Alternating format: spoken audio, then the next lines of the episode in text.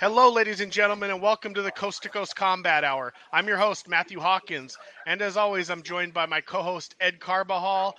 And weekly, we are brought to you by AllAccessMMA.com. Check out AllAccessMMA.com for our video podcast, MMA News and Stories. This week, we have the pleasure of welcoming young Team Quest fighter John Brumley to the show. Uh, we've had several fighters from Team Quest uh, join us on the podcast, and we're moving on to another one. So, John, thanks for your time. Appreciate you coming on with us. Thank you guys for having me. I'm super excited. Hey, so uh, I was checking out your highlight this morning when I gave you the follow as we were. Uh, I was doing my homework on you for to, for recording this. Um, mm-hmm. Dude, like you're you seem like you're pretty well. Was that was that the work of the editor, or, or are you that good with the with the with the with the striking and the submissions. I like you seem pretty well rounded. I, I, I train as constantly as I can. That's why being injured right now is a little bit of a hassle. But when I'm when I'm on and I'm physically ready and mentally ready, I'm always in the gym day in day out. You know, two to three practices a day. Uh, I, I, live in here. You know, I started training when I was about 14, um, and it's just been a constant uh, constant uh, journey to improve. I'm I'm obsessed with this sport. Um, funny enough, you know, I, I fought February before that. I fought a super tough undefeated guy, and a winner of that got a state title shot. Um, I, I fell short in that one, but then it took six months to get another fight till August. And, you know, I was super healthy, felt fine. I sparred the day after that fight. And it was mm. just six months of, of constantly grinding, four, three, four fights falling through, opponents backing out. And finally I landed that one. And I just knew it was my, that was my one shot to show out and really show my improvements. Um, that's my base. I love striking. I love jujitsu. I'm confident anywhere it goes. Um, that's the biggest thing is I love to stand there and trade. The problem is whenever I hit people, uh, they don't want to stand with me. But that's where my jujitsu comes into play. So I think the whole fight lasted a minute. So to, to be able to do all that in a minute was was pretty cool. I was proud of myself. I wish it went a little further just because like I want as much cage time as I can while I'm still an amateur. But it'll all translate when I go pro. So I was happy about it. But you know the wins only last so long. I'm I'm ready to get back into training, get back into grinding, and get another fight. I want to go pro, uh, hopefully soon by next year, and really start making my way to the UFC. You know, when I met you, your enthusiasm really stepped out to me as far as um, a good attitude. You know, you've had some ups and downs in, in your amateur career starting off. Hmm. Um, you mentioned starting at 14 years old. You know, when you got old heads like me and Ed who who've been following the sport for longer than you've been alive, to be honest. Yeah. Um, I always like to ask the guys that kind of um, came up with the sport already a thing. Um, you mentioned being 14 years old. When I was 14 years old, if I had mentioned this to somebody, they would have thought I was the most insane person to ever walk the planet. Um, oh yeah. what what was it at 14 where you went like, I want to go fight, or or what was there? Were you were you kind of an aggressive kid growing up? What was it that made you want to to do this? it's honestly a really funny story. I always say fighting found me. I didn't find fighting uh, growing up, I was actually a really quiet and reserved kid. I have like major ADHD. So as a kid, I was like super to myself and like I was just kind of a shy kid. I wasn't super social. And as the years went on, I, I was still kind of super reserved. It was when uh, my dad passed when I was 10, I got super upset. Like I was just a very angry kid. I was, I got more aggressive, more hostile towards people. And then I also turned to food. So I was an angry little fat kid. So I, I just had nothing going for me. And I, I was super upset with how my life was. I was getting bullied a lot. And finally, I decided I wanted to try and lose weight. You know, I start there. I started dieting like crazy, exercising like crazy, and uh, eventually, I was like, okay, well, I'm going to go into football. And that was the worst mistake of my life. High school football is is terrible. You will get injured 100%. and I, I blew my back out terribly. I, I got super hurt, and it was like a nine month recovery period to where I'm I'm you know 14 going on 15. I I need something to do. That's where I actually uh, I met Mason mm. in high school. So I've known him for you know, 10 plus years. I, he's my roommate, my best friend. I've known him since we were kids. And he's who got me into this. He's like, well, hey, man, why don't, why don't you check out Dan Henderson's gym? That's where I'm training right now. I, I go in, you know, first day I get my ass handed to me and it, I got my ass beat. And it was funny because I was like, that sucked, but like, I want to learn how to do this. You know, why not learn how to yeah. defend myself and, and make it some funny enough. My, uh, my uncle uh, is Chris Leben. He's, he's uh, married into my family. So I've always been around it. My dad was a giant UFC fan when I was a kid. I just remember being super young. He'd have on WEC Strikeforce. I didn't know what I was looking at, but I was like, "Oh, that's pretty cool." And I, I it's it all just kind of came full circle. Uh, eventually, when we had Sam Alvey here, he was our head MMA coach, and uh, I kept training and training, begging him to fight. I was like, I really want to fight. I really want to give it a try. Hmm. And I started doing uh, some pankration fights. and that's where I really got hooked on it. It was just that that energy and that atmosphere of making that walk to the cage, all those eyes on you, and it was the first time where like I didn't feel upset, I didn't feel angry, I felt this release of endorphins and stress, and I didn't. Funny enough, I didn't win that fight either. I went out there and I got hip tossed by like I think the kid was like ranked number three as a youth national champion. I fought like the toughest kid I could fight immediately, but it was something about it that just it, it it made me feel normal. It made me feel alive inside. And I just knew right from there, like, this is what I want to do. I, I immediately just dedicated all of my time, all of my effort into training. Even when I first started, my mom, you know, my mom and parents, they weren't super supportive. My stepdad and my mom were like, oh, why do you want to do this? And I got my first job at a pizza place just to get my first paycheck and come straight here and go to Ashley Yoder and, mm. and pay my first month. And the rest has just been history. It's, it's a sport I just know is meant for me. It's it's I've been able to grow up and mature through this sport, and I'm yeah. I wouldn't trade it for the world. All the ups and downs, all the injuries. I've had a rough amateur road.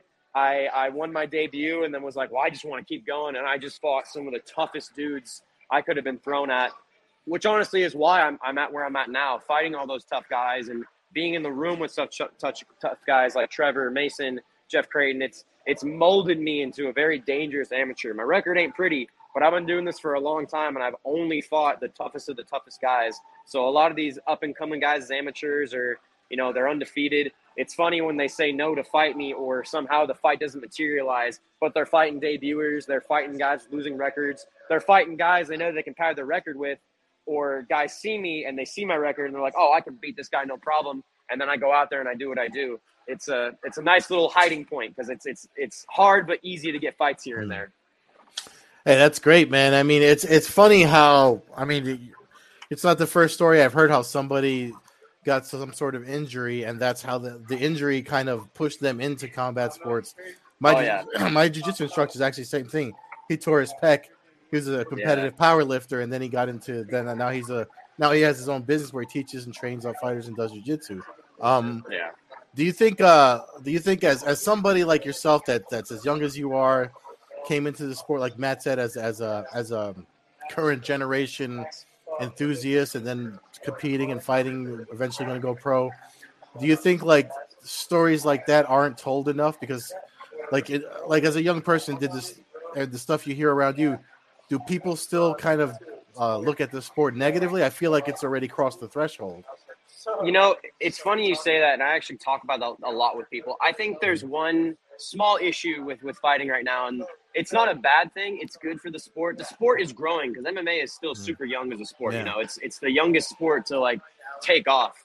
I think the biggest thing right now is that MMA is so ingested by mainstream media that you get a lot of guys that just look at this sport and they're like, "Oh, I can do this. You know, I can hop in and get this mm. going."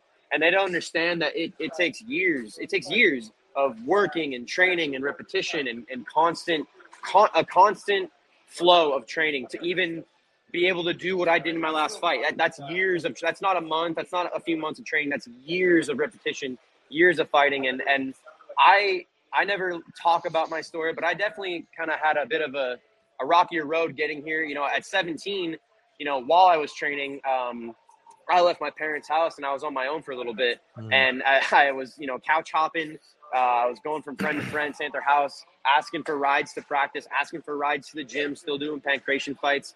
I remember getting made fun of a little bit in high school because uh, I was in high school when I had one of my pankration fights. I was 16, and I was using one of my buddies on the wrestling team uh, in our weight room class. I was using him in the hallway to drill positions and drill stuff, and everyone's like, "What the fuck are you doing? You look so stupid." You know, they're like, "Oh, you look like an idiot doing this." And now, fast forward, all those people are like, "Oh, I can't wait for your next fight." And I'm like, "Well, where was that when I was being a goofball in the high on the hallway?" But mm-hmm. it's it's it's a sport. I think that it it'll definitely weed out the weak. You know, as a kid, having to kind of come up the way I did. You know, I remember getting my car back, and I was living in my car my senior year of high school, sleeping in this gym parking lot. I would shower here. I would go to school. I would get food. I'd come train, and I I just remember kind of having to go through living situations and money situations and doing everything I could to put fighting first, to put training first, to no matter what, be in here training. You know, there'd be days where, you know, dinner was rice and ketchup. And as long as I was able to go to train the next day, I was happy. Um, and unfortunately, what I see right now is, especially on the amateur circuit, is a lot of guys, maybe they're older than me or they're younger, but they come in and they have all this hype around them. They're they're undefeated, but they're not doing it smart. They're taking mm-hmm. easy fights. They're taking easy roads, and it's giving them a false sense of confidence or ego. And then they go out there and they get smashed by a good guy or they fight mm-hmm. a veteran guy and they don't do as well. And the thing that I preach to my amateurs that are up and coming on our team is you better take the tough fights and you better be in here because it doesn't get easier. It only gets harder. And especially as a pro, the rules are different. The, the time is longer. The danger, the fact of danger is way, way higher because refs are to, you know, refs won't step in when you get knocked down and kind of save you. They're going to let you get hurt. They're going to let you keep going. Mm-hmm. And it's, this is just a sport that as a person, it's helped me mature and realize that, you know, life ain't fun. Life isn't fair. And it's, uh, it's what you make of it. And this sport is what you make of it. And if you truly put in time and effort, you will get there. It'll mm-hmm. be rocky. Being a fighter sucks. You know, I wanted to be a vet when I was 10 and now I'm, you know, I'm, I'm paying bills, but I'm getting by. And it's, you have to suffer before you can breathe uh, in this sport. And that day will come. That day will come when you can sit back and realize, okay, it finally paid off. I'm getting paid. I'm getting fights. But mm-hmm. you gotta you gotta go through the trenches yeah. just to even get one bit of air. And I'm I'm all for it. I I don't shy away from that. I, I welcome any challenge. I welcome the adversity my career's thrown at me. It's allowed me to honestly have kind of a crazy life in terms of meeting the people I've met, training with the people I've trained with. I remember being 18 years mm. old. I was working for AT&T, uh, and they flew me out to Ohio for two weeks. And the gym right next to my uh, hotel was Strong Style. And I'm 18, you know, I'm an MMA nerd, and I got I got to train with Stipe uh, for two weeks right before he fought DC for the first time. And oh wow, having that having that opportunity for two weeks of having that guy, like it, I was in the same room as him and having him coach and, and be a part of his classes. I was like, this is what this is exactly what I want to mm. do. Traveling, fighting, meeting these top people. It's it's such a dream that I can feel slowly, slowly yeah. inching its way into my reality. So I'm I'm excited. Well, I can tell you right now, just hearing you say that, like the maturity coming out of your coming out of you, and, and the and just the positivity, and yet knowing that there's always going to be ups and downs. It's something that you don't hear from a lot of younger fighters. Mm-hmm. If you want to be honest, a lot of people are believe their own hype as opposed to like oh, this yeah. is a process that's going to get there. So you mentioned oh, yeah. training. You mentioned being around Stipe. You're at one of the most uh, famous fight teams to ever compete in this sport. I grew up watching Dan Henderson fight um, in Pride and, and in UFC yeah. early on. Um, obviously, Ashley Yoder, seen her fight several times. You got, uh, you know, Joe Stevenson's around there. You mentioned Sam Alvey. Um, when you when you step into when you when you show up there is there do they tell you about the history were you already aware of the history of team quest because like you said, you, you got top teams. You got Chute Boxe. You got Team Quest. You got Pat Miletich. But there's not really like you're you're one of the the Hall of Fame t- fight teams of all time. Do they teach you the legacy and like what they expect from you when you become a Team Quest fighter? You know, actually, kind of no. When I first started fighting, I I knew nothing, and that made me uncomfortable. So I I became a full blown nerd. I got obsessed with fighting, with lineage, knowing my history. And the cool part about coming to this gym is I got kind of lucky. I actually got to come here during the peak of when this team started like really blowing up. Back when Dan was still active, Sam Alvey was in the room, Thierry Sokoudjou was in the room, Luke Rockhold was making appearances. And I got to grow up watching these practices and realizing how deep our lineage goes. You know, back when Frank Lester was here, Jason Mayhem Miller was here, Krzysztof Soszynski, knowing that this team has had some of the toughest and most brutal killers step on the same mats as me. And I've been able to be fortunate to come to every single practice, watch every pro practice, follow every guy coming through our team. And it's been it's been crazy just to see how deep these roots go. I mean, there's there's uh, Team Quest Portland. You got Chael Sonnen up there, and it's it's it's crazy because I've always wondered what it'd be like to be training during that time, and I just know it was a way more brutal time. Yeah. The the mm-hmm. training was tougher. The rooms were way tougher. Uh, it was even back when my striking coach Tarek Safdie was active. You know, you had Tarek, you had Dan, um, you had Vinny Magalhaes uh, on these mats, and it's it's crazy knowing that somehow it all makes a full circle. Um, being able to be taught by these guys, having those guys in the same room as me. I even got Dan standing right next to me right there talking some business, but it's uh, it's truly oh crap it's truly crazy to see how how deep and rich in history my uh, my gym and my fight team has, mm. and I'm really fortunate about that. You know, I I get to really show uh, I get to really be shown who and what I'm representing when I'm at this team. The lineage Team Quest has. I remember back when uh, even before Trevor and Mason were pro on the amateur scene, when our amateur team was huge, it was a feared name. It was hard to get fights. We would have. I would. I remember they would have to lie on their camo profiles and on their pro profiles and not list gyms, not list mm. coaches, because guys wouldn't want to fight us because of our wrestling. Hmm. You know what's funny? You're talking about um, especially you. You're you're 24 years old, and you're you're you, you just said that you um you tell the other people on the on the team that are coming up to take the hard fights, get as many amateur fights as you can. There's a oh, time where there's there's a there's there's a weird like thought out there that people think they can do one or two amateur fights and jump go pro, no, which is obviously no. yeah, with, no. obviously a mistake. I mean, uh, what you're doing, I mean, uh, you and and uh, Mason and, and a couple of other fighters. I talked to a lot of fighters where um, since I've been covering the sport. Um, like uh, Jose Shorty Torres comes to mind. I mean, he yeah. he got almost 20 amateur fights before he even went pro, and you saw how far that got him. Um, what about the the experience? Like, when when do you get the trigger that says now it's time for me to go pro? I mean, I, I know you told us off, off before we started recording, but just for the podcast, can just let people know. I I think the biggest thing about if if anyone's listening that is an amateur you you need to get beat up. You need to get your ass kicked. You need to be in here having tough rounds, being thrown around. You know, I uh, I think I'm fortunate enough because when I first started be, uh, training and being a new Ami, I was in a very very tough room. And going back to what you're talking about with Joe Shorty Torres, having all that amateur experience, it plays into effect. You know, amateur and pro, in a sense, is the same thing. And I'm only saying that is we're all putting in the same training, and it's still a fight. You can, mm. the amateur or pro, you can get messed up in there, but you got to remember as an amateur, you're more protected. And that is the amateur uh, ranks and scenes is for that experience to kind of give you and show you confidence wise where you're at before you're going pro. And the biggest thing that I see is, like you said, guys, they, they, they get two knockouts in a row. Oh, they're good to go pro. Mm-hmm. Or they mm-hmm. look at all these pro guys who had no amateur experience or in the UFC. Well, they don't realize they didn't have that opportunity. All these young, all these veterans, all these hardcore guys, all these top five, top ten guys, they didn't have amateur back then. It was only pro. They mm-hmm. didn't get that that luxury of being able to have a, a choppy amateur experience and then yeah. they got to go pro and, and and fix it. It was straight into the fire for them.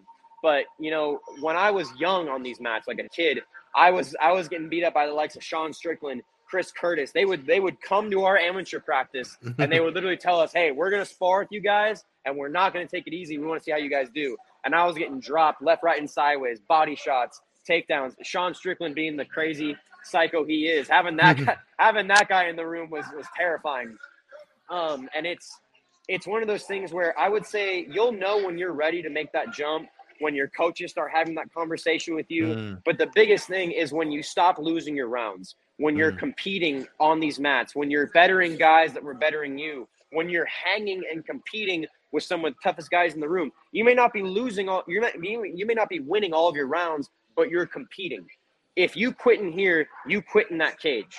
And yeah. once you come to a point where you're no longer quitting, you're truly in that stubborn, I'm gonna win this round mindset, and you're yeah. able to translate that into your amateur fights, that's when it's time to make that jump. There's no there's no rush to to go pro right away. And that's what I had to realize as a young kid. When I was 19, I won my debut in 40 seconds. I got a quick sub of the night. I dropped the guy, and I was like, I need that feeling again. So I just took fight after fight after fight, not processing that you need to take time in between. You need to go back and adjust. Just because you win a fight doesn't mean you're invincible. Doesn't mean there's not still stuff to work on.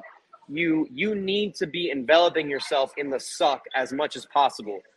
It only gets harder. The training only gets harder.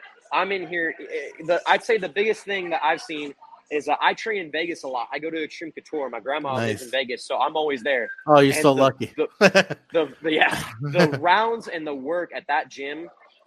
First of all, Eric Nicksick is one of the nicest coaches I've ever met. I talk mm. to him mm. all the time.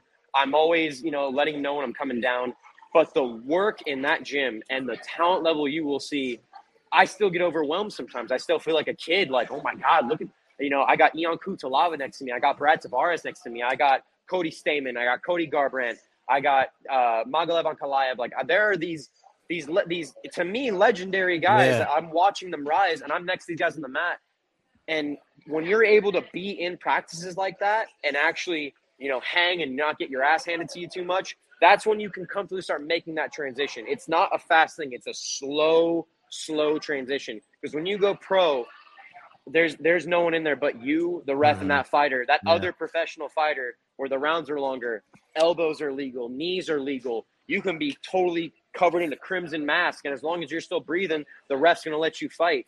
It. You need to understand that the transition of amateur to pro is you need to be prepared for anything. Amateur is way more cushioned, but as a pro, you have no idea what you're walking into. You can train, Yeah. train, train, but it- it's 50 50. And you need to be mentally okay with that, knowing I might go in and come out different than I was. you know, there, there he is. You know, uh, bre- bre- breaking bones, tearing ligaments. Uh, Mason's a good example of this too. Um, you know, I had I had one fight. It was my third amateur fight. We're in all the same fight. I popped a bursa pocket in my elbow, broke my right hand, and uh, tore my Achilles, my uh, my uh, ACL, all in the all in the same fight. Wow, Oh, in yeah. one fight, and I was an amateur. And I'm just thinking, like, imagine if I was pro and I had five minute rounds, still letting adrenaline try and coast me to a decision. Yeah. It's it's it's a different animal. It's just a different animal. That's the best way I would say it. When you're ready to go pro, you will know. Your coaches will know. You can Mhm. just feel it. You you know you're ready for that next challenge, not that next step, that next challenge, because it's it's a completely different ball game, and you just got to be mentally prepared for it. Yeah, you know, you mentioned all. We talk about the amateur fights, and somebody who's been around and seen fights in different states and cities everywhere. Uh, a shout out to San Diego MMA. Your location right here allows you to compete in epic fighting, which is one of the top amateur Oh, yeah. organizations in the entire planet. Um, you mentioned Vegas. Tough Enough is out there. I know Mason fought for Ooh, them. Um, but uh, you're you're you're not. Th- This is real amateur fighting. This is the top level amateur. This isn't some backyard fight club where you're just getting getting some practice No. in. Um, one of the things that people won't be able to tell just by watching or listening to this is the the natural physical attribute you have of being six foot two and fighting right now at welterweight. Um, Mhm. Talk about being a tall welterweight and is that if you go pro is is 160 175 or I'm sorry 170 the weight that you want to fight or are you looking to go a little lower than that? I was I literally was just talking to Trevor about this before I got on this call. I'm in a very weird spot, funny enough. When I first got into fighting, you know, obviously I lost weight, but I didn't have any of the physical attributes I have now as being an athlete and really Mhm. taking my training seriously. And I, I'm like kind of a tweener. I, I can make 170 on day of, no problem. I have to die a little bit. At worst, I cut five pounds. But I'm in this weird stage where I need to I need to make a decision. And if I want to go to 55, I'm going to be a big 55er. The Mhm. problem as an amateur right now is I'm either fighting maybe guys my my height but they're skinny, or I'm fighting short, stocky muscle heads. Uh, my my very my very third fight, I headlined for Epic, and I fought this dude who was like five nine, but he was jacked. He missed weight. Uh, both of our opponents didn't show up, and they're like, "Hey, look, you were supposed to fight in the prelims. Your guy's not here. His guy's not here. He missed weight, but you'll be in the main event. Do you want it?" And I immediately was like, "Fuck yeah, I want that." And I just remember I was doing well in the fight, but he was so strong. like I just remember Mhm. going like, "Damn, this sucks." So where I'm going to be at, it'll be decided kind of in these next few months. Actually, uh, while I'm I'm taking some time off, I'm I'm lifting a lot more. I'm trying to add as much lean muscle to my frame. In between fights, I'm lifting. I'm in the gym trying to get as strong as I can because eventually I'm either going to need to buckle down and get professional help and you know start making that road to 155, taking some catch Yeah. weights at 165, or I have to fill in. I have to get bigger to stay at 170 because let's be honest, some of these pro welterweights are are massive. Look at my. I always uh, reference Michel Pereira, who I've seen in person, and I'll be damned every time. I'm like, how do you make 170? He's massive. There Oh, are yeah. guys that walk around. Uh, uh, Sean Strickland, again, another good point. When he was here, he would be well a little bit over the 200s, and I would see him kill himself to make 170 Yeah. uh, kill kill himself. Chris Curtis, same thing when he was fighting at 170. These are big dudes. Yeah. 170 is big dudes or either slim athletic dudes. At 55, I would have height, I would have reach, but I'm giving up a bit more physical strength because at 55, you got look at Michael Chandler. Look at Michael Chandler. That dude Yeah. is a physical specimen. And every time I look at him, I'm like, there's at first glance, if you didn't fight, you would not think this guy fights at 150. No, yeah, pounds. yeah. So I, I'm going to have to make some choices. Most likely, when I go pro, I'm going to try and take a couple 65s, which should be a division. I stand by that. Khabib's doing it. It should be a division. I would be a champ at that division. I would love hmm. that weight because right now, even out of shape, I'm only 185. But I've I've been heavy though. There was a when COVID hit, especially. when COVID hit, you know, no fights were happening. I was just lifting. I actually ballooned all the way to 205. I was Mm. jacked. It was it was absolutely awesome. We went out to Arizona and got to train with the lab for a, a little bit. I went to Benson Henderson's gym at the lab. Uh, Jared Cannonier was there. It was super cool. I felt Yeah. strong rolling with Cannonier. I was like, oh wow, this feels good. And then there's a picture of us when we went to uh, Sugar's gym, uh, uh, Sean O'Malley and Tim Welch. And there's a picture of me standing next to Tim Welch. I look jacked, but Tim's even bigger, and he fights at 170. And I'm like, damn it, like I'm not there yet, but we'll Yeah. see. Either I'm gonna make, I'm gonna have to sacrifice and, and suffer and make 55, or I'm gonna have to get as jacked as I can and go to 170 and, and Mm. hopefully not get mauled by some of these huge dudes. But we'll we'll see. I'm excited. I, I know if I can get my body where I want it, I can still compete at 170. It, the weight doesn't matter. The weight will never matter for me. I just want to fight. I don't care who you are. I don't care how big you are. I don't care how scary you look. That doesn't win fights. Skills win fights, and I, I aim to prove that every time I fight. Yeah, you know what? Let me um I want to share that clip if you don't mind off of the that you have Oh, yeah. your Twitter. Uh, Yeah. I'm gonna share it on screen here for the folks that watch the video version of this because this is like again I saw it this morning and I was like I sent it to Matt and I was like I was like yo this kid's something else. Yeah, it was it was a Because- fun one. If it's it's crazy how it was a whole minute. I did all that in a minute, and I'm like, I wish it went longer. I felt yeah, I was, I was I was actually almost ready to hit. I was after my fight to Mason. Like I'm kind of down to hit pads right now. I got to mute it just so we don't get the copyright strike. But, Oh yeah, yeah. But I just wanted to show it so folks that that are watching this can see Mhm. um the clip. I mean, you can tell you're already switched mentally, got the mental switch on there, but Oh yeah. um the the thing that caught me out as as soon as you land the first, I think it's a He right wobbles. hand. Yeah. I'm just Funny like, enough, shit. that that first right hand he got me with actually kind of stunned me. I was like, oh shit, he hits way harder than I thought. Right there, I was like, right oh, there. Yeah, oh that one right there. And I was like, wow. And then of course, like noticing it, like like your your your the, the body type, you're, you're they're they categorize the somatotype as ectomorph, and I was like, yo, he's Mhm. an ectomorph. He's an Oh, yeah. amateur. And then watching this, I was like, he can hit and he can do submissions, and just watching you make the transitions on the ground here, it's just uh, it's just amazing stuff. So as soon as I saw this, I was like, like as, I mean. He, he the only reason he went to the ground is because he didn't want, like you said, you landed those strikes and he Yeah, didn't want any part of it. it, it's actually kind of funny. The first knockdown I landed, when he came up back to a knee in my brain, I was like, "Oh, there's a knee right there." And then I remembered, "No, you're amateur. Don't do that." And then I tried to hit him. It was the second knockdown where I knew he went unconscious. I saw his Mhm. eyes roll back. I knew he was out. So when I rushed at him, I didn't realize when he fell down and his head hit the canvas, he woke back up. So when Oh he grabbed- when he grabbed me, I was like, whoa, like, wait, oh, we're not done. And then I fell back for my guillotine, which I need to stop doing. That's a dumb habit. But I, I knew I'd be safe. Uh, I was able to work my way back to the cage. I knew as long, as long as I could get to the cage and be out in the open, I'd be okay. You know, he was hitting me with some okay shots from the top. It was when I was able to lock in the armbar, I knew I had it. He was Yeah. turning the wrong way. And I felt, I just felt it pop. I got a picture on my Instagram where you can just see the arms oh completely wow! Yeah, completely stretched past its limits. Luckily, the uh, Chris Leben stepped in and stopped it at a good time because all I felt was pop, pop, and then finally they stopped it. You know, I don't want to hurt anybody's career, but if I had to break his arm, I was like, damn, dude, I guess Yeah, I I have to break your arm. Because you don't want to be one of those on the, those. I mean, we've seen it too many times where where the guy stops to be nice, but the fight still goes and things turn Yep. wind up going the other ways. So I mean, you know, you, like the rules that they say it all the time: protect yourself at all time till the ref stops Yep. it. So that's definitely again have- that's more maturity. Yep, I have one lovely piece of advice that I will never, ever, ever forget. Um, and it was it was from uh, uh, Tim Elliott. I, I met him in Vegas in December of 2019 when I went there to train. It was before he fought. Uh, who was he getting ready to fight? Oh my God! It was Tim Elliott. Tim I think he was getting ready. To, I think I think it was when he was getting ready to fight Demetrious. Joseph Benavidez was out there, but Oh, Tim wow. Elliott, Tim Elliott said, "Yeah, Joe Joe Benavidez is the nicest, the nicest fighter I've ever met. He is such a nice, humble guy." But Tim Elliott said, "Just remember, you know, all those highlight videos you see, it's because you know no one wants to be made a highlight. Doesn't matter Mm-hmm. how cool you are. You can be friends leading up. I fought. I fought a teammate before. Like no one wants to be a highlight, and you got to remember, you you might feel a little bad if you do some damage to somebody, but if they could do the same thing to you, oh, they would in a heartbeat. A hundred Uh, percent. you- Yeah. You you got to make sure, like, if you see your opportunity, you better take it because Mhm. you know. All, I, I, my mom's not going to be crying. Your mom's going to be crying. That's all I can say. I'm not going to let my mama see that. So Yeah.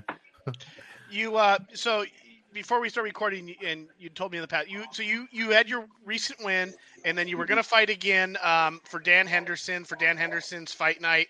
Um, there at the gym, um, Mhm. and you and I believe it was the f- night or two couple nights before the scheduled Yeah. fight. Yeah. You suffered a pretty gruesome injury, right? Um, without getting too graphic here, uh, what I'll- what what happened, and, and what's your recovery looking like? I actually lied. Um, it was two weeks out, and I kept it hidden for as long as I possibly could. I uh, was training over in Oceanside, you know, some extra rounds, and I was defending a double A against the cage. And it was a freak. It was just a freak accident. There was no ill will. I, I had a bunch of cool guys over at Coastal Combat giving me extra work. They had a lot of southpaw wrestlers, and I was just defending a takedown, and I was balancing, kind of ballerinas balancing on my left foot. And the way the weight shifted and the way the universe saw it, my uh, ankle completely gave out. Uh, it exverted and introverted, um, or, or supinated. So it it uh, it wobbled a lot. Uh, nothing was torn, nothing was broken. I was very fortunate to come out of that like that, but Wow. everything got sprained pretty bad. So luckily, it's not a major. It's a major injury, but I'm gonna be okay. I'll be strong. yeah. Uh, it's just healing it up, you know, letting the sprain Yeah. heal up. I, mean, I actually, before I hopped on here, I was hitting legs today. First day back hitting legs, pressing three plates. Uh, I'm moving a little bit, getting my footwork back. I've still been lifting and boxing like crazy. So my hands are going to be even crispier. I'm really excited about it. I'm actually Oh, super nice. excited when my next fight is because I know my boxing will be even better because that's all I've been doing. So uh, what I did was obviously I got hurt. I called Trevor right away and I was like, "Look, man, I, I, got I got pretty hurt. I don't know what's going to happen." And I told him like, "Do not say anything at all." I immediately was getting injections in my ankle. I was getting uh, I was getting some PRP. You know, trying to help my ankle and my knee, doing whatever I could, doing therapy. And what I was planning to do was I was going to get my ankle wrapped up as tight as possible. I was going to let it go completely numb. Mm. And once the adrenaline kicks in when you're in back, you feel nothing. And I was gonna, I was completely content with Mhm. going out there and fighting like that. I didn't Mm. care. But you know, I, that's just me being pig-headed, not wanting to pull. Out. I've never said no to a fight, and I have never pulled out of a fight. So the, it's a, there's a first for everything. But I remember they, you know, my coaches talking to me like, "Look, man, like I know you want to fight, but you got to be smart. You got to save your career. There's no point in you got lucky with a sprain. You know what happens if you try and fight and then uh, you know you go out there and it's a it's a life changing injury. yeah. And also, I was I you know I was uh, on weight, but I I uh, you know not being able to run. I was sitting at 190, and Mm. I'm like, there's no way I can even start my cut if I can't run and I can't be mobile. I can't sweat. So I- it was painful, but I, I was like, all right, I'm gonna pull out the fight. Luckily, we had a guy at my on our team that was ready. He took the fight. He won and it was uh it was crazy but you know i i did get a little upset in the beginning you know i Yeah. i've had some major injuries but this one like you know I, I got a little upset by myself i feel like i let the injury win for a little bit you know i got kind of down in the dumps i was feeling real down about myself i'm like oh where's my career gonna go now like what's gonna happen you know not realizing this is just the path this is Yeah. this is how it is you know i may be an amateur getting hurt but look at all these top, look at johnny walker you know that Mhm. fool tore his shoulder doing a victory dance it's it's gonna happen. Injuries, no fighter Yeah. ever goes into a fight 100%. And I just have to realize that this Yeah. will only make me better. It'll only make me stronger mentally, physically, and I'll come back hungrier and meaner than ever. Yeah. I, I plan on having some fun fights when I come back because it just shows I need to get this going. I, I don't I I don't want to be 25, 26 and still an amateur like, oh, next year, next year, next year. Mm. I need to sh- I need to show that I'm ready to make that jump. I'm ready to go out there and perform the way I know I can, I can perform. I've been slept on a lot of my career because of my record, and that's kind of a nice thing though because everyone sleeps on me and everyone counts Yeah. me out, and I'm to- I'm totally fine with being an underdog. I have no problem with that. On my Tapology, there's a ton of odds showing how people should just walk through me, and I have fun proving them wrong. And I just know it's gonna be the same way as a pro, but I'm getting better every single day I'm in here, hurt or not. And I just know once I have those lights on me and I have that platform on me, I know one day I'll be a household name because of what I've had Yeah. to go through, because of the setbacks, because of the constant push to be better. I know I, it'll be able to translate. You know, being able to be around these high level guys, going to pro shows, being around these guys in the UFC, it Mhm. feels normal. It doesn't feel like oh oh shit, look at this guy, look at this guy. Oh my god, look at this show. It it feels normal. I feel at home.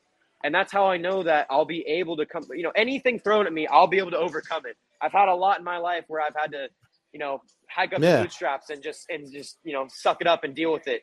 And that has made me mentally stronger and more physically stronger That I, you know, mm-hmm. I just know no matter what, I'll I'll be able to fight. Nothing will ever deter me from wanting to fight.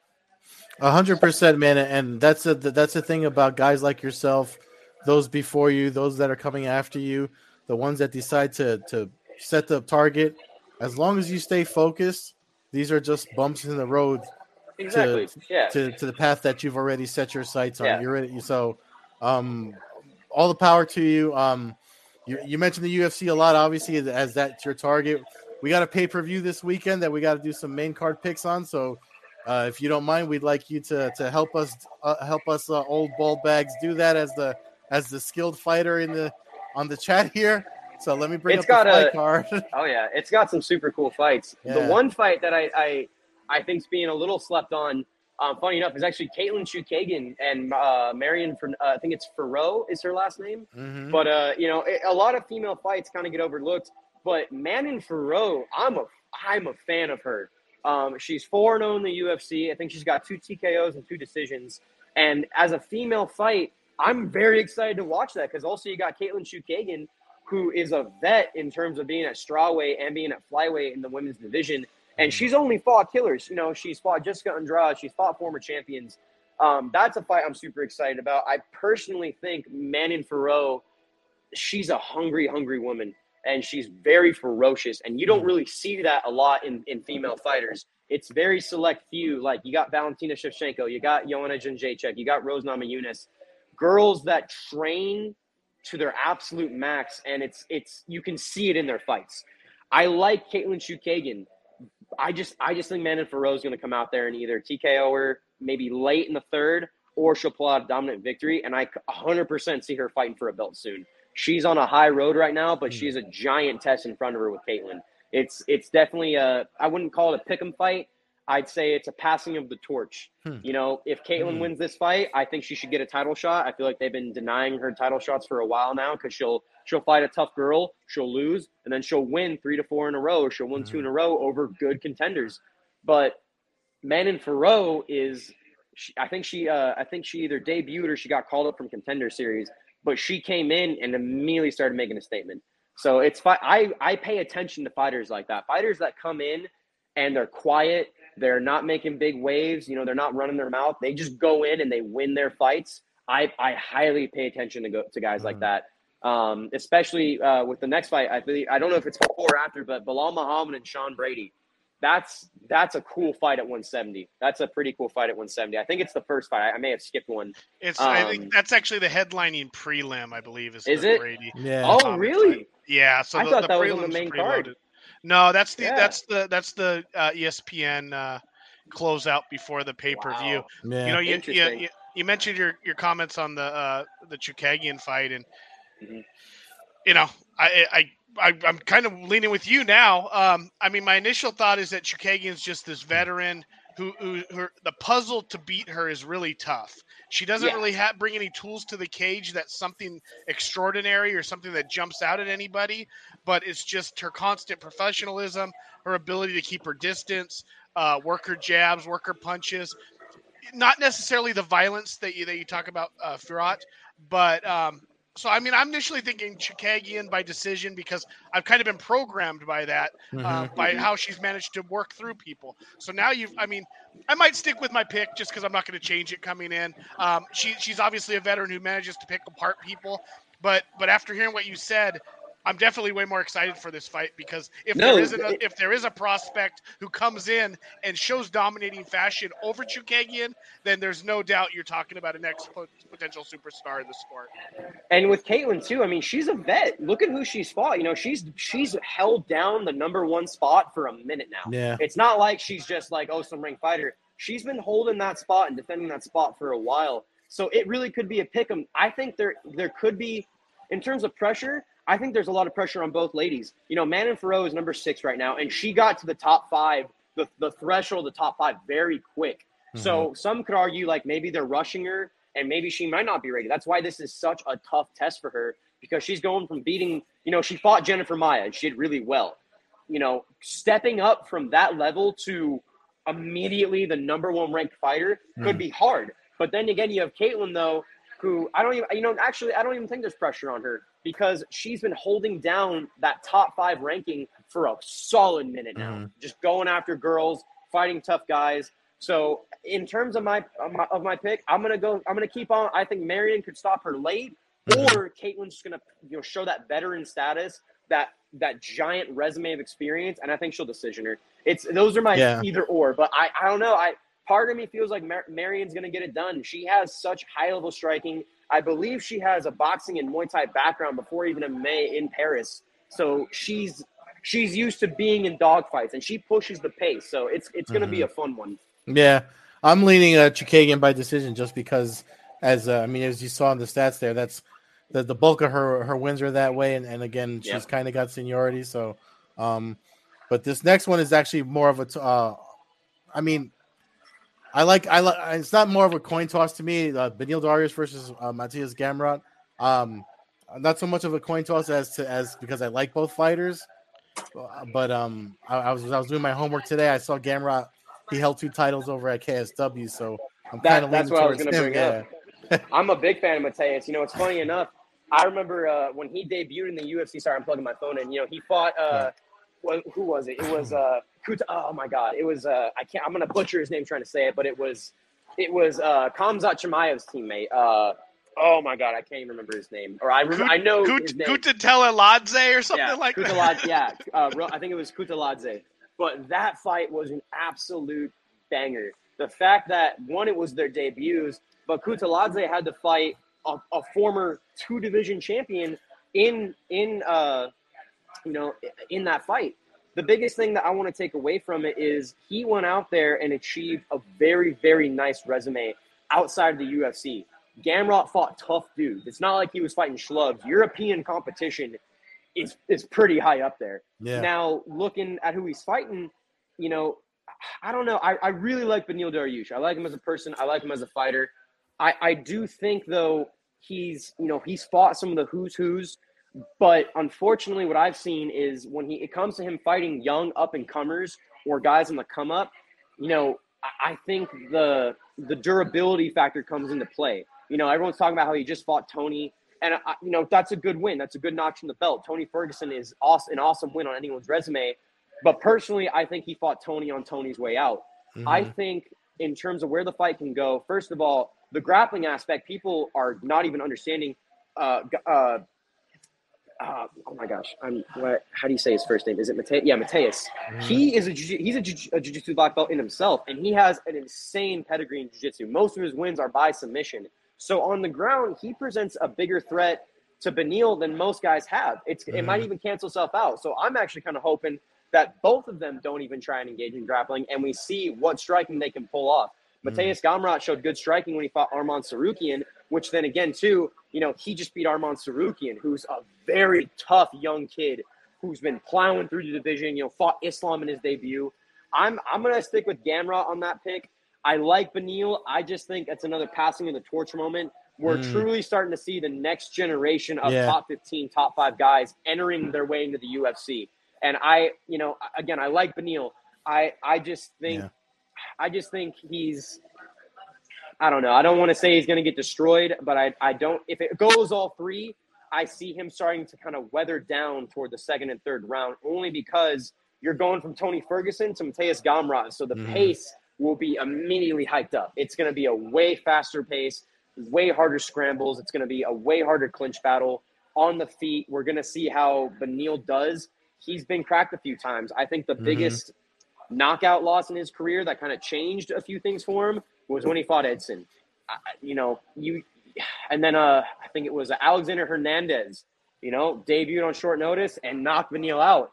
So I don't want to say his chin could be cracked. I think it's been weathered down, and I- don't know. I if I'm if I'm if I'm Mateus, I want to keep the fight standing as much as I can, staying outside of the pocket, using my range, and force Beneil to get uncomfortable and shoot. Because Mhm. it's when guys shoot on Mateus, he's able to use that top pressure and that top game incredibly well. So Mhm. I'm excited for that fight. I'm gonna go with Mateus on that one. Yeah, I'm leaning the same way. I tend to, um, you know, Dariush's borderline title. I mean, if he wins this, he's probably the next in line for a title Oh, shot, or at he- least he should he should, be. he should be based off his resume. the history of this sport doesn't look kindly on guys though that have to continually try to fight to win to get a title shot. We saw it with Tony Ferguson going for an actual Yeah. belt. Um, uh, going back, George uh, St- um, had a big winning streak years and years ago. Um, actually, when Joe Stevenson and those guys were were running the the, the lightweight division. I, I so I, I tend to think your time just comes up. He's on a seven fight winning streak. You don't hear of a lot of eight, nine fight, ten fight winning streaks in the UFC. Um, and, and he's fighting a young up and coming guy um, who had a loss a few fights ago, which is probably best for his career. He came into the UFC undefeated. He gets that Yeah. loss out of the way. He's been able to Yeah. establish himself in a couple fights. Got has nice quick finishes over guys like Jeremy Stephens, who is a tough fight no matter who's in the cage with him. Um, so I'm leaning Gamrot as well. I think a decision. I think Dariush is durable enough, probably to avoid a big a big strike knockout finish. Might get hurt, might get dropped, might get grinded out. Uh, but I, I tend to lead Gamrot. But uh, I mean, even at Dariush at number six, if he wins this fight, I think it's a little bit of a disgrace if he's not in the next. I think he should get the next title fight if he wins this fight. Well, did you see they immediately gave it to Volk? So they said uh, that Yeah. no matter what, the winner of this lightweight title, Volkanovski's going to go up and take that. Which me and Mason were talking about it. I'm a big Volkanovski fan, but I don't see him beating Islam or Charles. One, both guys are way bigger, and they are just I don't know how to explain it. They're a little more accoladed in terms of who they've been fighting. You know, Alexander, he's been fighting some super tough dudes, but to go up right now to 55, which is probably the most shark-filled division, Mhm. uh, that's a tall order. So we'll Yeah. see. And then Charles was saying that if he wins, he'll fight Alex, and then he even wants to go back to 45 and take Alex's belt. I don't think that's going to happen. I don't think Charles should ever try and make 45 again. He has problems making 55, but we'll see. I, I don't like that they're kind of slumping Benny like that, but you know, Yeah. hopefully he gets a crazy win and he'll have to be next. So That's we'll the thing. That's the thing. If he shows out the weekend, then then they, they Yeah, can he'll talk be undenied. all. Yeah. So, John, I'm curious for this next one with uh, uh with O'Malley and Yank, especially since you just said you spent some time training at O'Malley with O'Malley. Um, does that kind of uh, factor into your decision on this one? You know, yes, but no. I, Sean O'Malley, you know, as much as he talks and, and does all that, that guy's good. Yeah. He is good. I've seen him train in person. He is good. He's well rounded. He has good Mhm. jiu-jitsu. He's got good wrestling. He's got good striking. Here's the here's the deal though. you know, in terms of guys he's fought, you know, he had Pedro Munhoz, which was a little bit of a disappointing outing. But to be completely honest, he hasn't been fighting super tough dudes on his little rise right now. Um, the Kris Moutinho fight, uh, Raulian Paiva, like he's been kind of, I don't want to say his record's padded. I'm not saying that at all. These are still elite level guys in the UFC. But he hasn't touched anyone that has been through these top 15, top five waters. And as good as he is, let's be honest, Peter Yan is a is a fucking killer. Yeah. Um, by far, I would say one of the scariest guys at bantamweight. I think he presents a tough test for anyone. Even with both Aljo fights, he presented a tough test. yeah. Uh, my dream fight, me and Mason were saying, I would love to see him fight TJ. Here's Oh, yeah. how this fight That's goes to fight, me. Either O'Malley's going to just show everybody he really is that good, and it's going to be some crazy fanatic finish, or Peter Yan is going to use his veteran status in terms of he's been fighting some of the best guys, even coming up in the UFC. He's been fighting, I mean, Jose Aldo, Urijah Faber, taking out, not just beating them, taking out legends in the Mhm. sport. And for O'Malley to kind of, what is he ranked right now? He's ranked number, uh, Hold on, I like think it shows 13, it on 12? here. what is he? He's, I got uh, he's, uh, eleven. number- They got him at eleven. Ele- yeah, so a number 11 going against number one. You know, a lot of people are upset because they're Hmm. like, oh, why is he getting such a big jump? But to be real, not everyone's really lining up to fight Peter Yan. Mhm. I, I just think that if it goes past the opening rounds, like in terms of like late, late round one, Yeah. late round two, I have Peter all day. Uh, you know, it, it's going to be in the opening sequence where O'Malley is most dangerous when he's able to be flashy, when he's able to be quick, and his gassing's at 100%. Not saying he has no cardio. I, I just think Peter Yan's going to go out there and Yeah. dismantle a lot of what O'Malley claims he's going to do. But again, it's 50 50. O'Malley Mm. can come out there and slump him with something crazy. yeah. I, I just think, you know, in terms of saying he's going to be humbled, I don't want to say that. I just think he might really get a really tough test put in front of him. And this might be a fight where he might not do as well as he has and he has to go back to the drawing board. he might have to kind of reevaluate his level in terms of you know Yeah. who he's fighting. I think if he does lose this fight, he needs to go back and start taking smart fights. But they need to be fights that make sense. They're not you know low level contenders or or entry level Yeah. guys. Because let's be real, if he makes through Peter Yan, if if he beats Peter Yan, and he has guys in front of him like Dillashaw, like like uh, Aljo, you know he can say he'll beat these guys all day, but he he just hasn't fought that level yet. So I, I'm gonna go with Peter. I, I Yeah. I'm just gonna be biased and say, you know, experience is gonna Yeah. win this fight. You know, you know, you you can again, same as an amateur, you can fight all these guys, but if you're not fighting tough dudes, it's not making you a better fighter. Yeah, no, I'm with you, and and uh, just to copy your answer, I mean, but the only thing I'm adding is I just feel like Peter Yan's meaner. I just feel like he's mean. mean. He's mean as hell. Yeah, He, I think- he's I think he's- Yeah, he's mean and he's going to be angry for this fight. There's a Yeah. lot on the line for Peter Yan. He's Mhm. lost two out of his last three fights, given the one was a disqualification. Um, he was kind of embarrassed by Sterling in their last fight, Yeah. if, you know. Um, and, and so I, I think he's gonna I think he's gonna boat race O'Malley. I think he's gonna pound O'Malley out. I think it's gonna be a fight that might not be good for Sean Yeah. O'Malley's future career. I Mhm. think that you know we talk about guys taking beatings. You talk about the difference between amateur and pro, where a ref will let you take one. Um, if Yes. if if O'Malley, I, I I hope it's a good fight, but I think Yan might might do a you know a, a, Yeah. a Brown versus Young Wonder Boy kind of thing. Mm. And, and, uh, exactly, exactly, exactly. He's gonna be. I think. I feel like people are saying all the pressure's on him, but there's really not a lot of pressure on him. I mean, if anything, the pressure's on O'Malley, or not on O'Malley. You know, he really doesn't have anything to lose. He has everything Yeah. to gain. But you know, for Peter Yan, you're right. He's on a two fight skid, and he wants to reclaim that he's the true champion. Mhm. And that's a that's a fire really no one can put out. I think if O'Malley gets cracked a few times with some good shots, it's going to be a different ball game for him. I, I, I truly think it's going to be a very hard test in front of him. the co-main event uh, title fight. Uh, the just mentioned Aljamain Sterling, T.J. Dillashaw, one of the former champions. Um, I've mentioned on the show several times. I'm a huge fan of T.J. Dillashaw. I was there when he beat uh, Henan Barao, shocked the world at, at uh, UFC 170. Um, I, I ever since then I, I've really been kind of riding his coattails as far as a fan. I know he has issues with the PED thing there. Anybody who's also heard me talk about PEDs, it's not something that I I'm old school. It happens. I you know, we can talk off camera about how many people we think might be on PEDs, but um but I, I'm I, I'm going with I'm going with TJ Dillashaw. I'm a, I'm a fanboy. Um, I'm Yeah. going with Dillashaw. I think he's I think he's more skilled uh, fighter. I think Sterling has a path to victory. Um, I think it's a boring path to victory if he's able to wrestle it and really, really uh, stifle Dillashaw. But I think Dillashaw's movement and striking ability, um, and, and we've seen Sterling, you know, Moraes took his head off with a kick. I, I feel like Dillashaw's got too many angles and, and too much pop in his punch and kicks where eventually he doesn't land something that staggers Sterling and potentially leads to maybe like a fourth round TKO finish. Yeah, y- you know, it sucks because I, I, you know, with with TJ, it really does suck that he he took the route he did in terms of, of his of his PED use.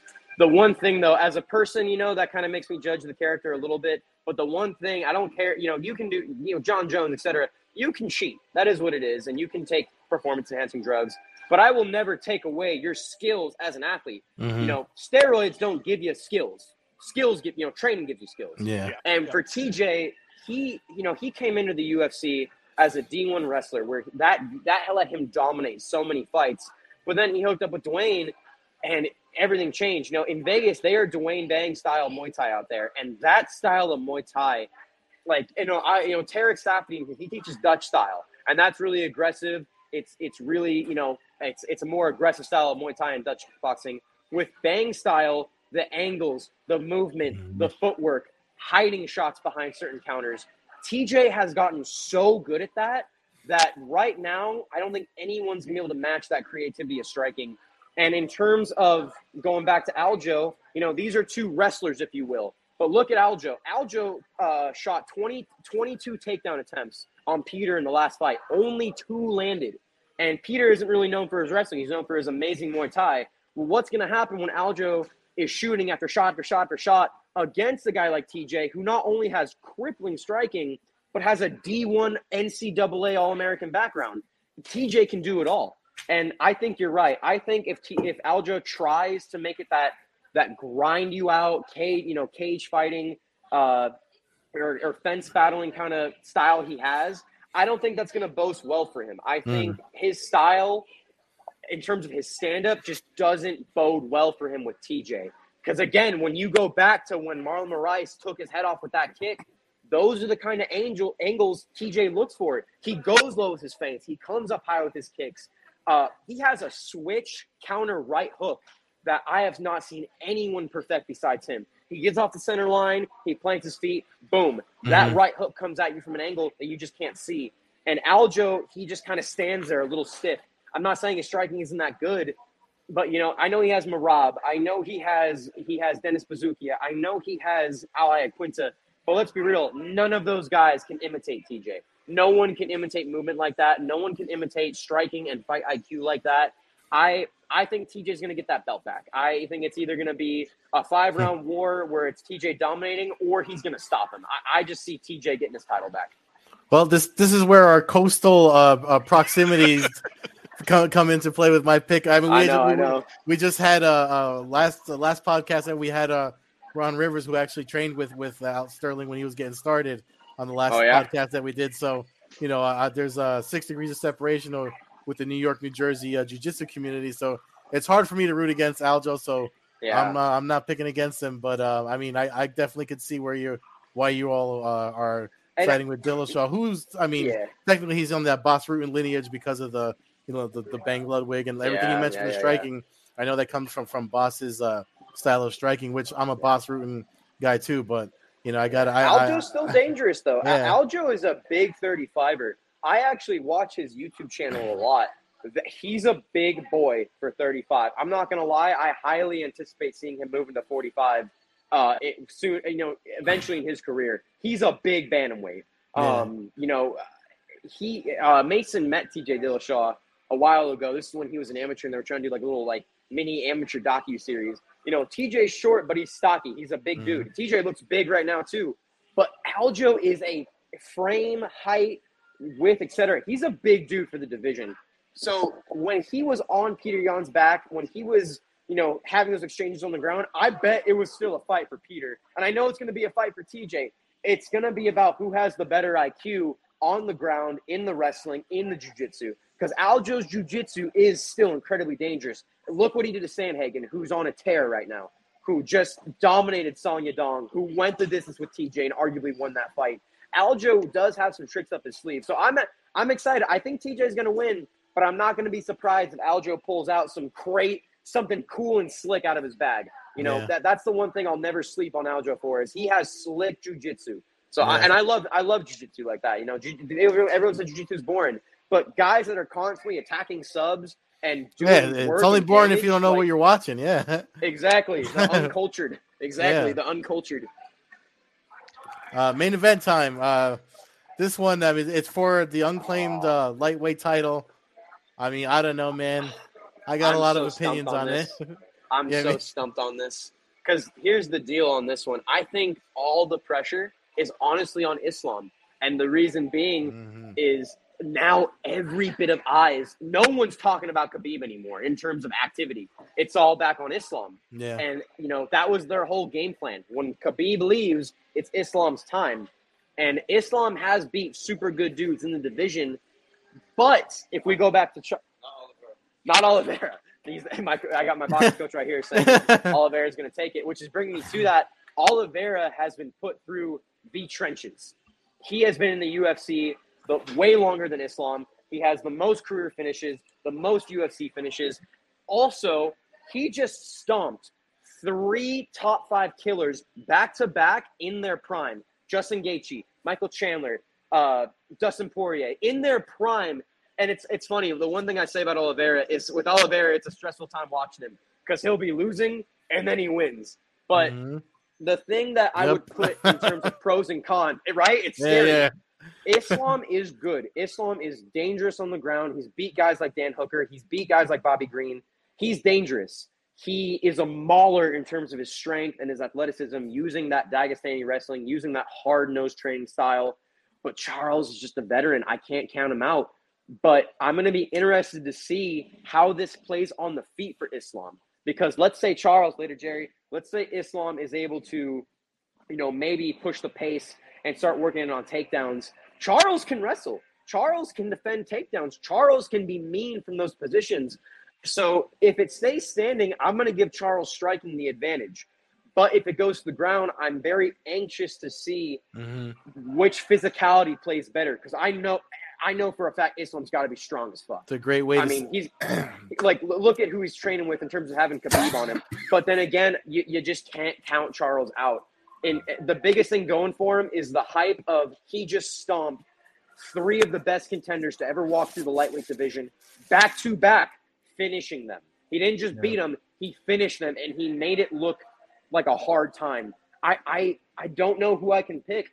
If Islam wins the title, I think he'll have some tough matches mm-hmm. ahead of him. If if Oliveira wins and reclaims the title, I won't be upset by it. It's it's it's a pick 'em.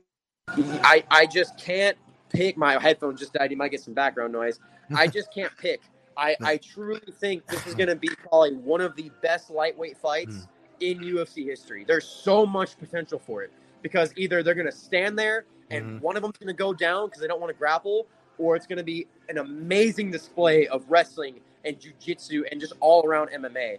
I, I really don't know who to pick. I, yeah. I cannot I cannot pick one. I, I'm leaning Makhachev. Um, I think you mentioned the Poirier, you mentioned Chandler, you mentioned um, uh, Gaethje.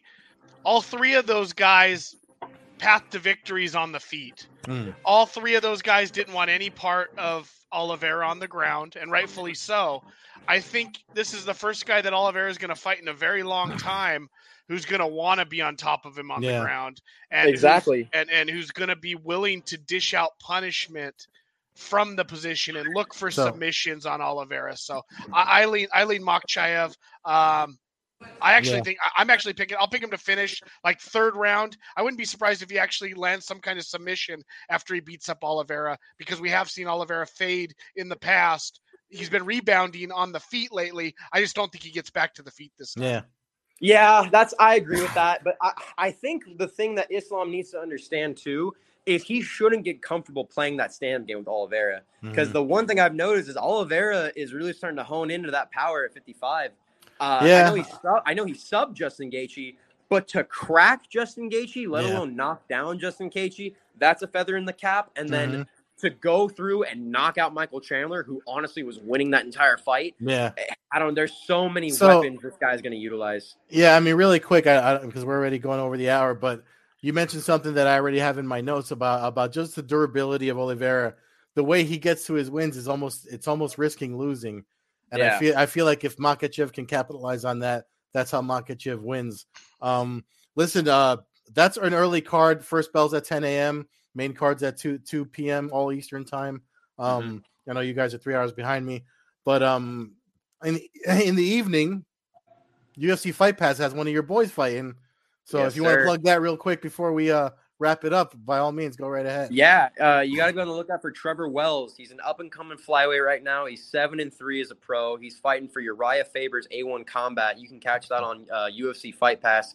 Um, we got a we got a few guys in our gym right now that are making some waves, and they're finally t- starting to scratch that surface.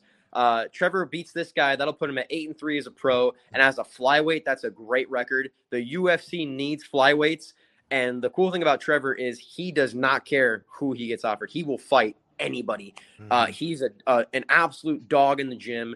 He is as durable as they come. He's not afraid to stand there with you. He's not afraid to wrestle with you. Uh, it's definitely an exciting prospect fight to watch out for. And then uh, my head coach, my new head coach uh, over these last two years, Jefferson Creighton, he's fighting for stellar fights over in Maryland. Uh, he's five two and one right now. He actually just fought for uh, Coastal uh, Urijah Faber's A1 Combat. Mm. He uh, fought for their inaugural welterweight title and got a draw, which didn't make any sense because he beat the hell out of the guy. um, another guy to look out for at 170 right now, uh, making waves. But yeah, if you're if you're looking to watch some fights, you can watch stellar fights on UFC Fight Pass, or you can watch uh, Urijah Faber's A1 Combat. You can watch either Trevor Wells, Jefferson Creighton. Um, it's going to be some good fights. It's definitely mm. going to be a very fun pace to watch. They're they're fight they're uh, fan friendly fights. It's it's action the entire time. There's no boringness inside of it. Nice. And, and just if, let... any, if any of the local fans, uh, Southern California fans, are listening or watching, Trevor's fight for A1 Combat is the first time Urijah Faber's come down to Southern California. So Yep. that'll be at the Commerce Casino uh, in Commerce, Oh LA, yeah. County, LA County. So Oh, yeah, it is that's a right. se- semi-local fight for uh, anybody that might want to get out and see it, uh, see it face to face. Oh, John, yeah. before uh, Matt takes us out, why don't you let folks know where they can follow you, uh, where your next uh, fights are, and announcement stuff next? Yeah, I mean, uh, really, I'm mainly active on Instagram. Uh, my Instagram's underscore JB170 with another underscore. Uh, I post a lot of my stuff on there. I have my Twitter. It's at JB or it's at J Brumley MMA.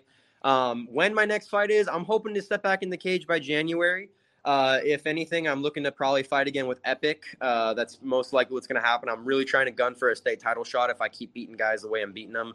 But fighting in California, you know, has its downsides. We got Day of weigh-ins over here, and that sucks. I hate that. So I might be looking at going to Texas. Uh, we have a, a a buddy, one of our old training partners, who's a matchmaker right now for uh, MFC. It's a up and coming pro am show over over in Texas, and they honestly have some super tough competition over there. It's day before weigh-ins. You know, uh, it's four ounce gloves, so it's a bit more risky, but Mm-hmm. it's that elevated level of danger and excitement that I want as a fighter. Um, so I don't know. We're, we're gonna see. If, if I'm not fighting California, I'll be fighting in Texas. But no matter what, I'm looking to hopefully step in there. If not late December, January, I'm looking to fight two to three more times as an amateur, and then I'm definitely gonna be making my pro debut by summer of 2023. I would like to fight three times as a pro uh, coming next year. I I by 26, 27. Uh, I'll be right at that doorstep for the contender series or the Ultimate Fighter.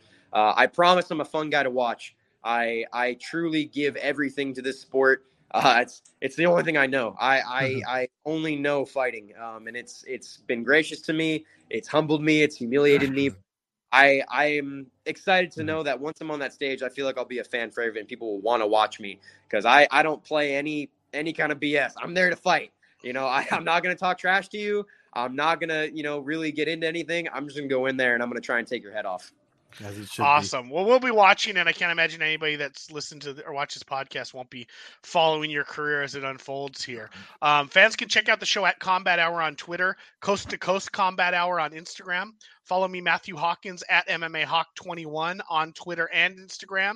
You can follow Ed at Carbazol on Twitter, Carbeerzol on Instagram, and Old Head Carb on Twitch. John, thank you for your time.